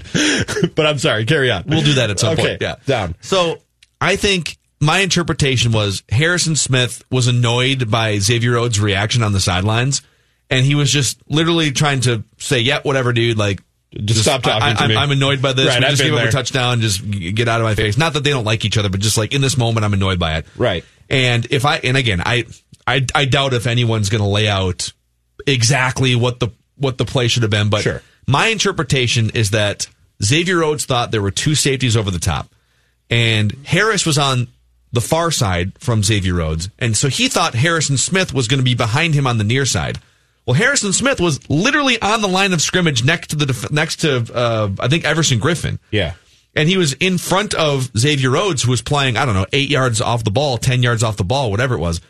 So on TV, you see the replay and you think, well, how does he not see Harrison Smith there? But he's probably locked in on different things. And so did Harrison Smith deviate from what the Because actual does, play call should does, have been? he, does freestyle sometimes. Did he freestyle thinking, hey, Xavier and I have played together long enough. He sees me. He knows that I'm not back That's there. what I thought. Well, I don't know. And I think during the course of the bye week that Zimmer probably told the corners, I'm going to get you against this team in particular more safety help, right? But what makes Harrison Smith so damn good is very simple. He's a rover. So he has, I, I think he has the ability and has been told that to a certain degree, you can freelance some Yeah. things, right? Because what makes this defense go is if I'm an offensive player against this defense, 22 is a nightmare because I don't know where he's going to be. So if he plays traditional safety, it makes my job pretty simple, right? Yeah. So I think Rhodes was was upset by something that he's seen a thousand times, which is Smith saw something, came up, and Rhodes like, no, no, no. But the problem is Rhodes is paid that salary, and three years ago was so great because if Harrison did that, nobody cared, and it worked. Yeah. Also, the Which other, is why the frustration thing, I think, got basically a screaming match between Zimmer, Rhodes, and then Rhodes going to Smith, who probably said, I was doing what I'm supposed to do, dude, but Yeah, that's fine. And the other elephant in the room here is that Xavier Rhodes. We're sort of left here with like wondering if Xavier Rhodes can get a little safety help, and that's never been a thing. Like he's never been the guy that just needs a little safety help. He's just the guy that you put on the best receiver, and he shadows them, and you shut him down. 651-646-8255. Mackey and Judd with Rami, SKOR North, and the SKOR North app. Uh, you can give our podcast a five star review, and uh, that would make us feel validated. Andrew and Shakopee, you're on the show. Hey guys, I just want to touch on a couple things. Uh, first off, I kind of want to just know your opinion on this. Uh, let's be clear: the writing's on the wall. Xavier's not going to be back next season. He, I don't see him taking a pay cut. I don't see him paying him anything. I don't even see him wanting to give the guy a pay cut. So the writing on writing's on the wall. He's not going to be back next year. So is Mike Zimmer really ready to lose his job over a guy who's probably out the door anyways after this year? And and can Spielman sit there and let Zimmer lose his job over this because the, writing's on the wall that if Zimmer's gone, Spielman's probably gone. So how can Spielman sit there? And I just don't know how all this can just go on. You, I mean, there's too many jobs at stake, and for a guy who's he's gonna be gone after this year. I mean, it's it's a foregone conclusion. Any everybody knows that nobody wants to talk about it within the organization, obviously, because the guy's been here forever. He had good years, but I mean, he's not going to be back next year. So I just don't see why they're so loyal at this point. I just. I, I don't know. What, what's your guys' thought on that? I want. I got one more thing I want to ask. For sure. Hey, Andrew. Uh, well, let's let's call back on the next thing uh, either either tomorrow or later in the week, just because we're we're kind of flying through some different topics here. Thank you for the first question. Um, again, I think I don't think Mike Zimmer and Rick Spielman are sitting in their chairs when they're eight and four. They're going to go to the playoffs thinking, "Boy, my job's on the line if I don't bench Xavier Rhodes." I honestly think Mike Zimmer looks at Xavier Rhodes and says, "He's not the same player he was, but he's still." One of the best options that we can put on the field, and that's where That's where, like, to what Judd said, Holton Hill had one snap. Well, if you put Holton Hill out there for 30 snaps, is he better than Xavier Rhodes? Obviously, Mike Zimmer thinks no. We think probably yes. Yeah. And But Mike also if we're going to thinks- find out. Mike's big thing too is the one thing he has consistently done defensively, which at times probably can be a little bit destructive, right? Is he's been loyal as can be. Griffen's back. Anthony Barr was gone. That money could have been allocated elsewhere, and he came back. And yes, he's a good player, but there's a lot of teams that that when Barr called you from New York and said, "I want to come back," would have said, "Oh, sorry, dude, that's gone." So it's frustrating that Mike doesn't change what he does here with Rhodes because I think we all watch Rhodes struggle on a weekly basis and think, "What are you doing?" But if you think about it too, it's not shocking. He's he's very consistent in in the fact that defensively he's got his guys. Now, the one thing that does try my patience a bit though when when it comes to Zim and his defensive players is this. If that had been an offensive player on Monday night, let's say, let's say it's a receiver, okay? So so the road screw ups are a receiver or a special teams guy, mm-hmm. kicker. Mike would not be singing their praises right now and saying, "Good kid, I really like him." Mike would say, "We got to make those plays. This is ridiculous." So if I play for Mike and I'm not on the defensive side of the ball, I would be getting a little frustrated with, "Hold on a second here. Your guys aren't held to at least externally the same uh, the same threshold that kickers, punters, sometimes QBs, i.e. Case Keenum, right? Receivers. That's a little bit fr- frustrating because he continues to defend Rhodes like I don't know Right. what you guys are talking about. But is it? But to me, it's it's less about evening the scoreboard of calling guys out in the media, and it's more about what is the thing, or the whether it's what you say or do. What is the thing that's going to produce the result that you want? Right. Is calling out Xavier Rhodes for being too old and unable to no, run fast. I'm saying almost say result? I'm saying almost say nothing at this point. Publicly, I would say nothing. I just think it's it's intriguing that he defends Rhodes. He could just say he's got to improve. Yeah, that's true, and, he- say nothing else. He doesn't have to say anything. He doesn't have to call him out, but there's a way to hold him accountable. Not and when I say hold him accountable, I don't mean like Xavier Rhodes did something wrong. I mean performance wise, guys need to be held accountable. And if you're not playing up to the level that Mike Zimmer needs you to play at, if there's a better option, you got to go to that better option. You have to. That's that's literally your job as a coach is to decide who is going to go out there on the field and give me the best chance to win a football game. And Judd's right. I don't think the other guys in that locker room are looking at Mike Zimmer and and and and waiting for him to go off on Xavier Rhodes in the locker room, but they are looking at him and going, "Is that the best option? Is that the best guy you can throw out there to give the rest of us the best chance we can have to win a football game?" Yeah. That's got to be going through some guys' minds in that locker room right now. Has to be. Uh, we got a few le- a few minutes left here talking Vikings in this segment before we uh, take a break here. And Rami, I think uh, the floor is yours. Do you have? Do you have? Give us like your best Vikings take that you've been saving up the last couple days since the Vikings played Seattle. Give us like your best or hottest or most controversial take. What do you got for us? That loss was not a big deal, and I actually feel better about their Super Bowl chances after that than I did before Monday night. Wow, how's that? Is that hot enough? Um, sizzling. Judd has turned got a little sizzle on it. So while I agree with you that that loss in a vacuum is not a terrible loss, because and again in a vacuum it's at Seattle. Kirk Cousins played really well for the most part. Uh, you came, you, you had a lead at halftime. You came back in the fourth quarter. There's a lot of good things to hang your hat on, and you did all those things without Adam Thielen, with with Riley Reiff uh, dinged with a concussion, and Dalvin Cook got knocked out of the game. So in a vacuum, I'm with you. I mean, that's that's not a loss that you're going to lose a lot of sleep over if it's just one game on a on a schedule against Seattle. But the second part of your take is ridiculous. Mm-hmm. Why is that? To feel better about their chances to go to a Super Bowl. I do. After they've mathematically basically eliminated their chances of playing home playoff games. But they haven't. They can I still mean, win the division. The Packers are going to have to lose to either the Bears at home. Yeah.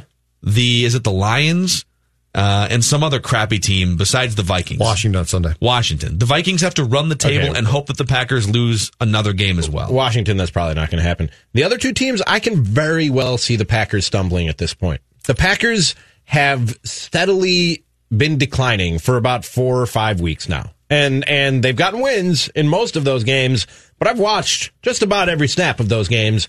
And that football team doesn't do a lot to impress me. They did the first four or five weeks of the season, and I really thought with the young talent that they had on the defensive side of the football and Mike Pettine, who I think is a very good defensive coordinator, that that defense would just get better as the season went on, and Aaron Rodgers would pick up LaFleur's offense, and that would be clicking at, at a higher level than than it was at the start of the season.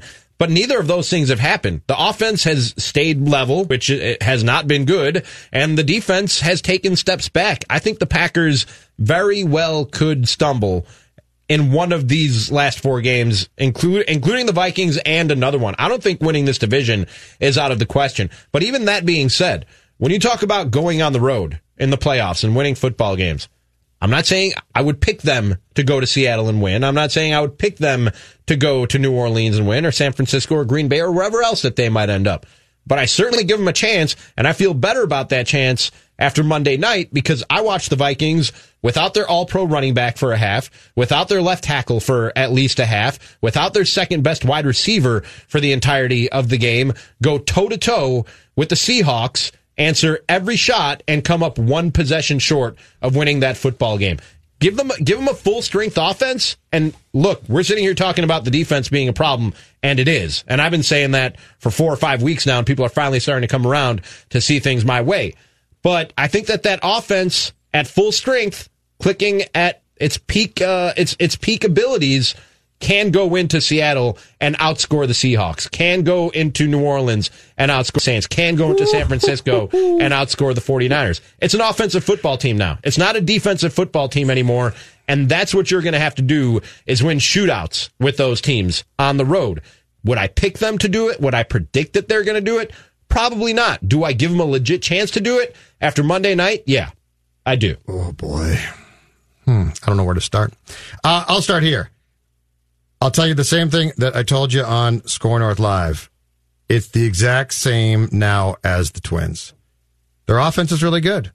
Their their pitching defense not good enough. And if you have to go to San Francisco, which has a killer defense, just great. And by the way, that offense there for the 49ers would be just fine. If you've got to go play the Saints there, uh uh-uh, uh sorry. I can see you. You're going to be a playoff team.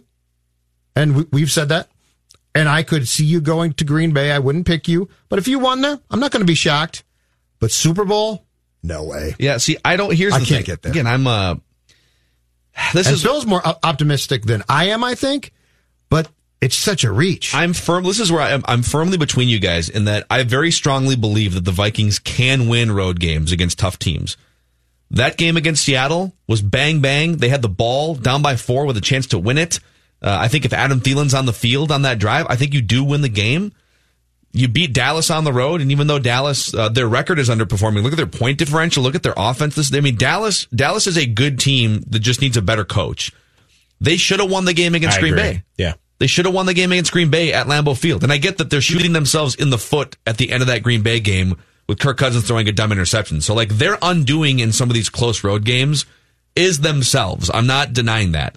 But there's going to come a time potentially on the road against New Orleans, maybe against the maybe it's against well San Francisco is a really tough beat on that track. But let's say you know you go to Dallas again in a in a postseason game or Philadelphia or something. Like it wouldn't shock me at all if they won one of those games. But this is where I so that's where I'm with Rami. This is where I'm with Judd. They can't win three of those games in the playoffs. They're not going to win three road games in the playoffs. And I don't think I don't think they're going to win the division because I don't think the Packers are going to lose What a are the, what are the game. chances, though, given what the NFL playoffs are every year, that there isn't at least one upset in the playoffs and you get a home game as a result of that? But you'd need that's the thing. Like you would need the wild the the upset would have to happen in the first round, right? Right. You'd have to have um, who's the other wild card team going to be? It looks like Right it's going it's to the be Niners. So it'd be Seattle- the Niners Seattle or took Seattle, the lead right? in the division. Yeah. Yeah. So I guess I mean like Niners or Seattle. If if if you got if you got lucky and Niners or Seattle upset whoever the top but seed you're was, relying on lots of luck there. Then lots Yeah, of lots of a- luck. It's a t- it's I guess what I'm saying is get back to me if the Packers drop a game and now there's a chance to win the division. Mm-hmm. Because But- then but you could, then you have a, an easier path. But this goes back to if among the the teams with winning records that you played on the road, if you had two wins, if you had beaten Seattle or you beaten Kansas City or you had beaten G- Green Bay, I might have faith there. And by the way, if you had gone into Seattle and won on Monday night, now you've set yourself up to win the division and possibly get home field. And then could I call you a Super Bowl team? A favorite? Probably not. But a Super Bowl team? Absolutely. Yeah. Mackey and Judd with Rami, SKOR North and the SKOR North app. And uh, if you're interested in more Vikings discussions, we have two daily Viking shows going right now. Vikings Vent Line is daily at 11 o'clock on SKOR North and podcastable anywhere you find podcasts. And Purple Daily with Matthew Coller, joined by contributors Sage Rosenfels, Alex Boone, Courtney Cronin, and Myron Medcalf. You can find that 2 to 4 o'clock every day here on SKOR North and the SKOR North app and podcastable, Apple, Spotify, and the app, Judd Zolgad. When we come back in other news, but uh, let's talk about what's on the TCL TV right now. Oh, Lamar Jackson, the best quarterback in the NFL, is on the TCL TV here, talking about how awesome he is at football and how much they're going to destroy the Buffalo Bills probably this upcoming weekend. We watch all kinds of sports on. Oh, and there it is. There's Michael Vick's, of course. Michael Vick running 50 yards to the house against the Vikings in overtime in 2002. Hey, Biekert Now- lost his cleats on that again.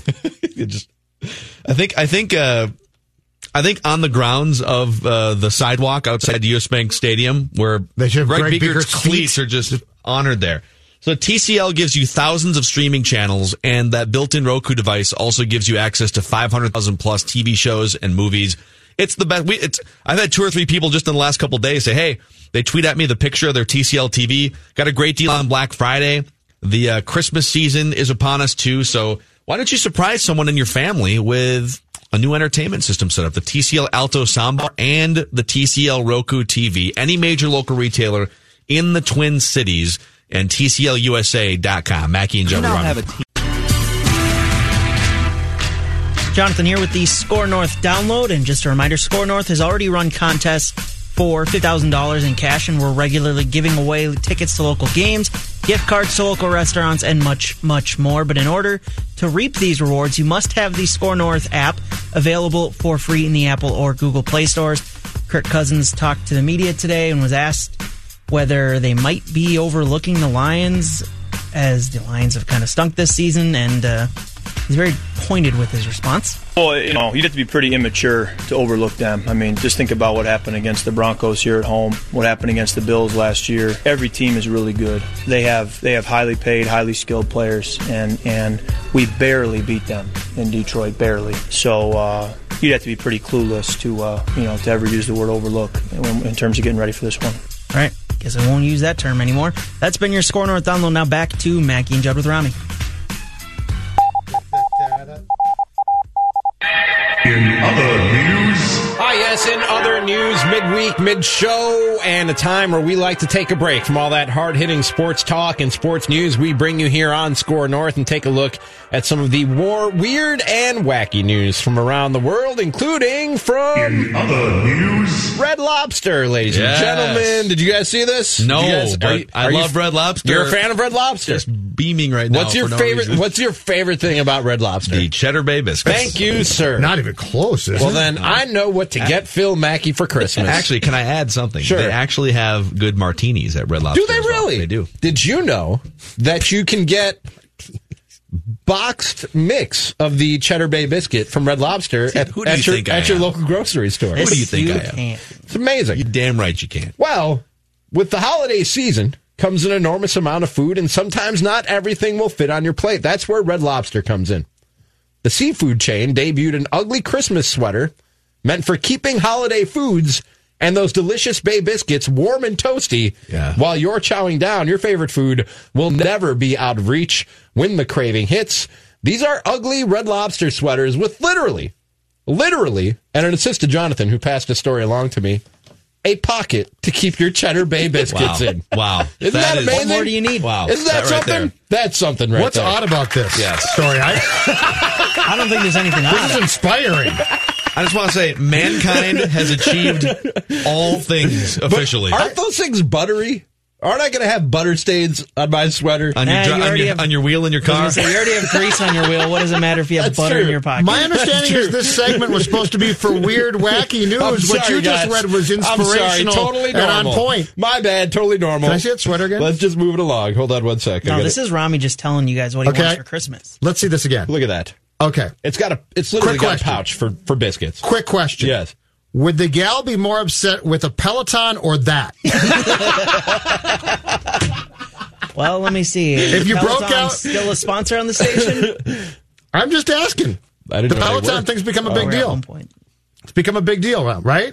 How could you get? Well, would you rather have a Peloton or would you rather give up and get one of these Cheddar biscuit They are, they are opposite ends of the spectrum. Can I have both? Can I be riding my Peloton with No. my sweatshirt and eating the It's biscuit? just, No, because that's disingenuous. just crushing biscuits Yeah. on a 45 minute ride. Amazing. The Guys tried to pump me up, and I'm just chowing down. Live from New York, we're eating cheddar bay biscuits on a Peloton. Now get going. The sweater is thirty nine ninety nine, by the way, if you're looking Oh, I'll for it. take the sweater. Not not bad at all. Yeah. Because the biscuits are free when you go to Red Lobster. It's great. It's a great trade Love those biscuits, dude. Oh. In other news, this is from toofab.com.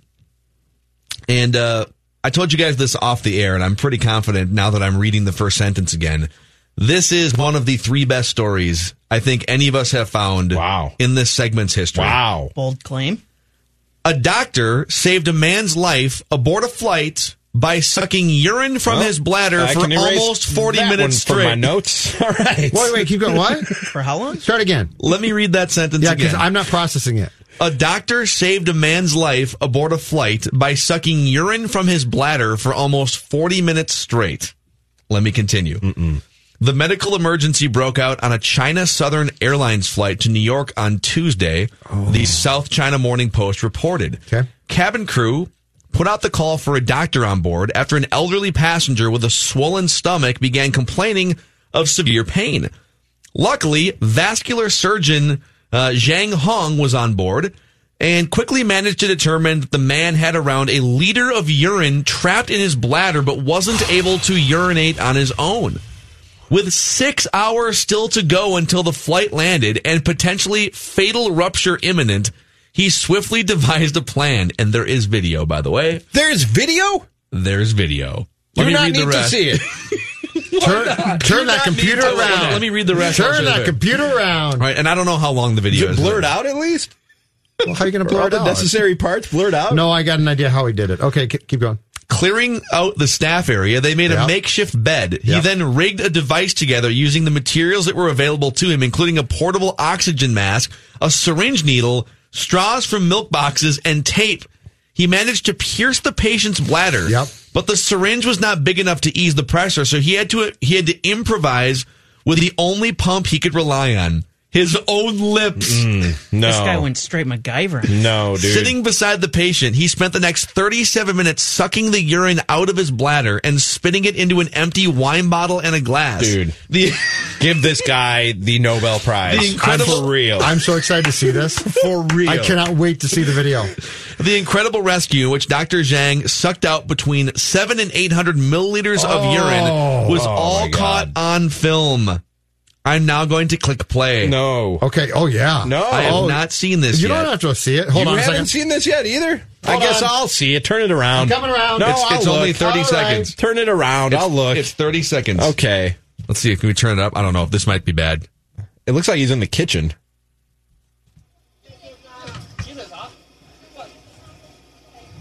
Let's see. I can't. It's a nice I can't, airplane. I can't. He's not doing anything yet. Oh, There he is. there Yeah, he goes. He's sucking it up. Oh, dude. No. no, man. No. Look at how luxurious that airplane is. It's a really nice plane. That's a lot of room. Let's do it. Can we do a little role play here, real quick? Mackey, I want I want you to be a flight attendant. I'm a doctor, and uh, you say, "Are there any doctors on this flight?" And I'll be the doctor. Okay. Go ahead. All right. Uh, uh, excuse me, everybody. We have a medical emergency, and I'm wondering if there's any doctors on the flight. Are there any doctors? You, you, sir, you look like a doctor. Nope. You're literally. so you're not sir, a doctor? Sir, you're literally Nope. wearing a stethoscope. nope.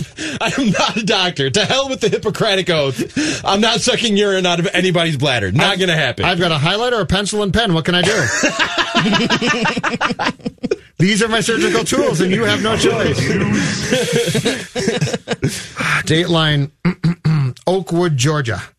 Police in Georgia say a man called out of his steak and shake job because he was intoxicated, then showed up anyway and demanded money while holding a coworker at gunpoint. The Gainesville Times reports 20 year old Kenterius Goins of Flowery Branch is charged with offenses, including aggravated assault. Oakwood police investigator Todd Templeton said Goins called out on Thanksgiving, went to the restaurant that night, held a gun to a coworker's head, and demanded money. That's steak and shake. Steak and shake. Police say responding Haven't been a big officers arrived to see employees running for the business, which had customers at the time.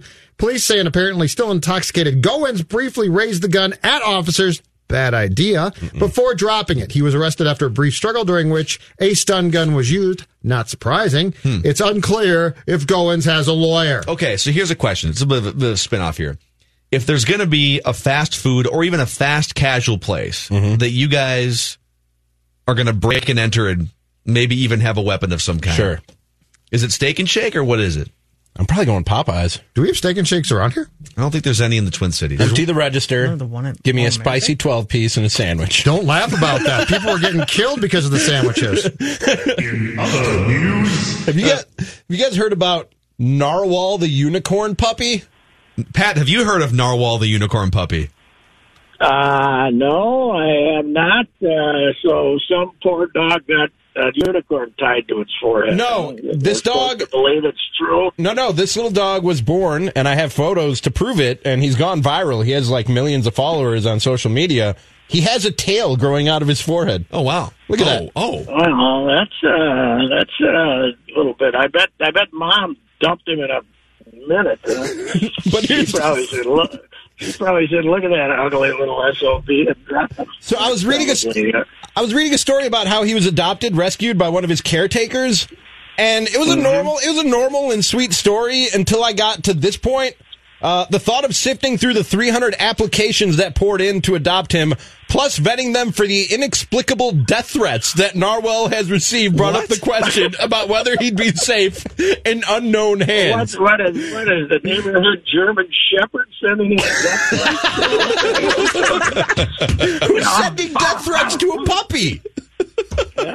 God Almighty! amazing, Amazing. amazing. That's uh, you know Donald Trump's America right there. Oops, I shouldn't have said that. So, Pat, what's going on? Uh, what's going on in your world today? Well, I heard you guys mention Steak and Shake. I got. Uh, I was reading one of the most distressing stories I've ever read uh, about three days ago about all the franchise restaurants that are in big trouble.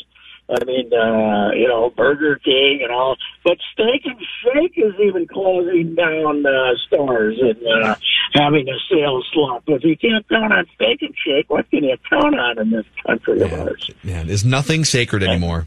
Is nothing no, sacred? Applebee's, the TGI, TGIF has already gone under, which is It has? heartbreaking for me.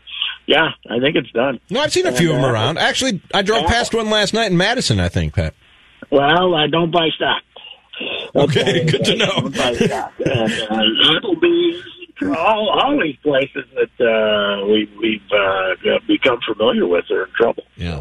It Uh, says, it damn, uh, it says damn healthy eaters are killing America. It is. It's too bad. It's too bad. Uh, Pat, this, Yeah. this this report came across earlier today. Uh, so Zack Wheeler signed 118 million over five years with the Phillies. Uh, it's reported that the Twins also the Twins also offered five years and a lot of money. And uh, here's the latest from SNY in New York. They say Madison Bumgarner's market is also clarifying. And according to sources, the White Sox and Twins are among the heaviest suitors for Mad Bum. Uh, so your hot stove season is off to the races here. What, what are your thoughts on 118 and 5? got 108. Didn't Doogie tell us he would have taken 73 and walked? Uh, He said- I think he said 87, something, Something like like that. 87. God almighty. This guy gets 118 and nobody knows if he's, you know, if he's a sure thing or not. Wow. Pitching is, uh, pitching is the way to, uh, starting pitching is the way to make money these days, isn't it? Wow. Yes, it is. Unbelievable. I'd rather have Mad Bum than him because I think he's got a uh, bigger set of Sammy Cassell's on him than uh, than uh, Zack Wheeler does. So Yeah, I, I, would I would take Mad Bum before him. But uh, plus Mad Bum will be fun, and we got a lot of cattle. His wife can go out and buy herself a cow any day she wants to. So. What's the what's the what's the most irresponsible contract you would you would stretch to sign him for?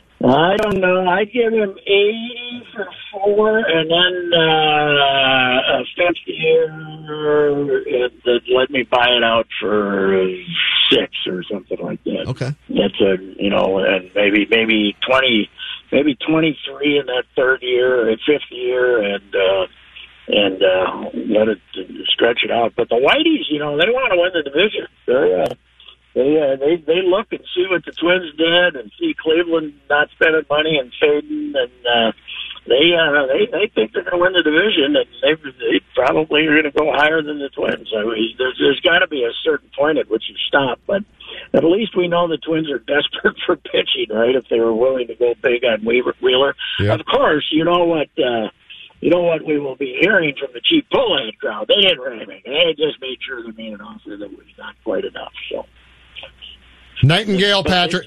Hey, Patrick. Ni- Yeah. I, I'm j- just I came across a Bob Nightingale story here that says, with the Wheeler deal being done now, Bumgarner's value is soaring in the aftermath of the deals, and two executives expect him to command at least 100 million himself on the open market. So this might be as much as it might be as much or close to what uh, Wheeler got from the Phillies by the time it's done. can't do it. Sorry, can't do it. Hmm. Put those two offers together and get me Rendon, and we'll beat everybody fourteen to beat everybody fourteen to twelve. Okay. and have fun all summer and get beat in the fall. Who cares? Well, let's say they don't get Rendon, which is highly unlikely. How do you how do you how do you, he turned down two ten? I guess it probably won't get it. but how do you, how do you fill out the rotation, Pat? If you don't if you don't pony up for Madison Bumgarner, Uh, you uh, you hope Matt Whistler is really good. what was the name of the guy that they Matt Whistler. Yeah, we can't say that they've been inactive this winter. They already got Matt Whistler, Mike Mike Whistler, or some some Whistler guy. I don't know. You make a trade. Uh, I I don't know. I hope they don't bring Big Fat Pineda back, but uh, uh, you know, I, I guess you get. It depends upon the desperation of. Uh, of, of what occurs. I, I, I don't know. Bumgarner, hundred million. Wow, that was uh, no wonder the uh, Giants. Uh, go- why the, have we ever figured out why the Giants didn't pull the trigger? they were five games out of the wild. It's because of Bruce, right, Pat? They were five games out of the wild card, and they thought they were going to win the World Series. Because of Bochy, though. I, I think that's the only reason why, which was ridiculous, but I think it's why. Who's their manager, by the way? Kapler, right? Kapler. Kapler got the job. That's Yep. right. Oh, God, oh boy. boy, they're screwed up out there. He's an idiot. What do you mean? He put scented candles around the clubhouse. Wait, can't go Oh wrong. yes, that, that that worked out well. How about the Phillies? They are uh, they are spending money like maniacs the last couple of years. Uh, I don't know. They must have an awfully good TV deal. I got to think Andy MacPhail's neck is on the line here if uh, they don't make the playoffs this time. Yeah, I just I think we're all just excited too that we're not waiting until February for some of these deals to go down. The winter meetings aren't even for another few days, and uh, we we got a bunch of action. It's kind of fun. Did any, anybody else found it that we missed or uh, any any Cole Hamels, Cole Hamels, one year, eighteen million. Atlanta. from who? Braves. Yeah, I'm not a big Cole Hamels guy, but he only got one year, huh? So that isn't that isn't too bad. Mike Moustakas a couple days ago to the Reds for four years, sixty four million dollars. Boy, do they do weird things, don't they? The Reds. I mean, all of a sudden, uh, uh, let's uh, spend. We we have no pitching. You know, they got some younger pitching, but let's let's spend sixty four million dollars for no reason when they're drawing fifteen thousand a game and we're not going to win. But let's let's give it to the Moose. I'd like to take the. Wouldn't you take the uh, another left-handed bat though? Probably not uh, for the Twins, but uh, you know, without having a uh, uh, with, with Miguel going to first, you need a third baseman, don't you? Josh Donaldson would not upset me. Well, he'd certainly have in the clubhouse. That's for sure, right? Yeah, but you know, you could. Uh, is he a clubhouse problem? Yeah, there- there's a report that Freddie Well, Freeman I had to pull him aside last year in, in Atlanta and say, "Hey, dude, hold the brakes." Well, I think he's too over the top. You know. Here's what my deal is. Why don't we bring back poor Sergio? Why don't they give Sergio six million and bring him back? They might bring him back. Yeah, I saw a report ear- early in the offseason that they were interested in bringing him back. Well, why wouldn't they? He's a great guy. He can throw that slop up there till he's 52. Yeah. Not going to cost him any velocity. And uh, he did pretty good, you know. And he's a good quote. Uh, you know. Oh, he's a hell of a guy. He's a he's a great guy, and uh, you know it's nice to see short little guys succeeding in uh, in uh, baseball. And you know what's Uh, most yeah. important? He liked us. He liked our town, and darn it, in this town, that's important. You know, I think he's pretty good at not burning bridges. Every place he lives, li- leaves is fantastic. He loves it there. Uh, so anyway, you know what they, you know what, right now you'd really like to have Eduardo Escobar. Yeah. you, you, you wish you hadn't given him away, don't you? You'd have your third base problem all taken care of, and he could hit fifth for you. Boy, that was uh, that wasn't the greatest moment these guys have had. How's that prospect pool that they got for that? Uh, the guys they got for him. Is that uh, uh, is that Duran's one of them? Isn't it? Isn't it Phil? That uh, Uh, yeah, that Yon, put him Yon, Yon Duran. Yeah, they got. They're Yeah. gonna. They're gonna wind up doing pretty well with that guy. I don't like Phil as, as Celestino or whatever his name. I'm not, I'm not, I get confused between the Houston trade and the Arizona trade, but Duran is a, is supposed to be a hard thrower, Yeah. and uh, so anyway. I don't know. Let's. uh Let's. I gotta think they're going to make a trade, don't you? But it might not be at the winter meetings. But uh I think. uh I think Eddie's going to. uh Eddie's going to go. I really do. But, although you, you got to get something for him. I mean, you can't just give him away. Right. Yep. Uh, well, we will. Uh, we'll see if uh, see if Mad Bum signs here with the Twins in the next 24 hours, and then we can all focus on trading for Jon Gray, and then uh, winter meetings start next week. All right. Done and done. All righty. All right. We're done. All right, it's Pat. always easy, right? See you tomorrow, Pat. Bye. All right. That's uh, rapping with our buddy. Always Patrick go. It's always so simple. Just sign him. Yeah, just sign Go Mad Bum. Bum, man. Hundred million dollars. He's it's going to go for more than that now, boys. I'd do it. Do it. I would too. Do it. 100 million. I'm not saying I wouldn't. I'm just 25 million telling a year. I do 125. Price going up. You know what? Sign him now before the price goes up even more. Good to have Rami back. Good You to can be fi- back, Find boys. our full show on the SKOR North app, Apple or Spotify, anywhere you find podcasts. Mackey and Judd with Rami. Whether it's Baker's Simple Truth Turkey or mac and cheese with Murray's English Cheddar or pie made with fresh Cosmic Crisp apples, there are many dishes we look forward to sharing during the holidays. And Baker's has all the fresh ingredients you need to turn today's holidays into tomorrow's memories. Baker's, fresh for everyone. Get more ways to save at the Buy Five or More Save $1 each sale. Just buy five or more participating items and save a dollar each with card. Baker's, fresh for everyone.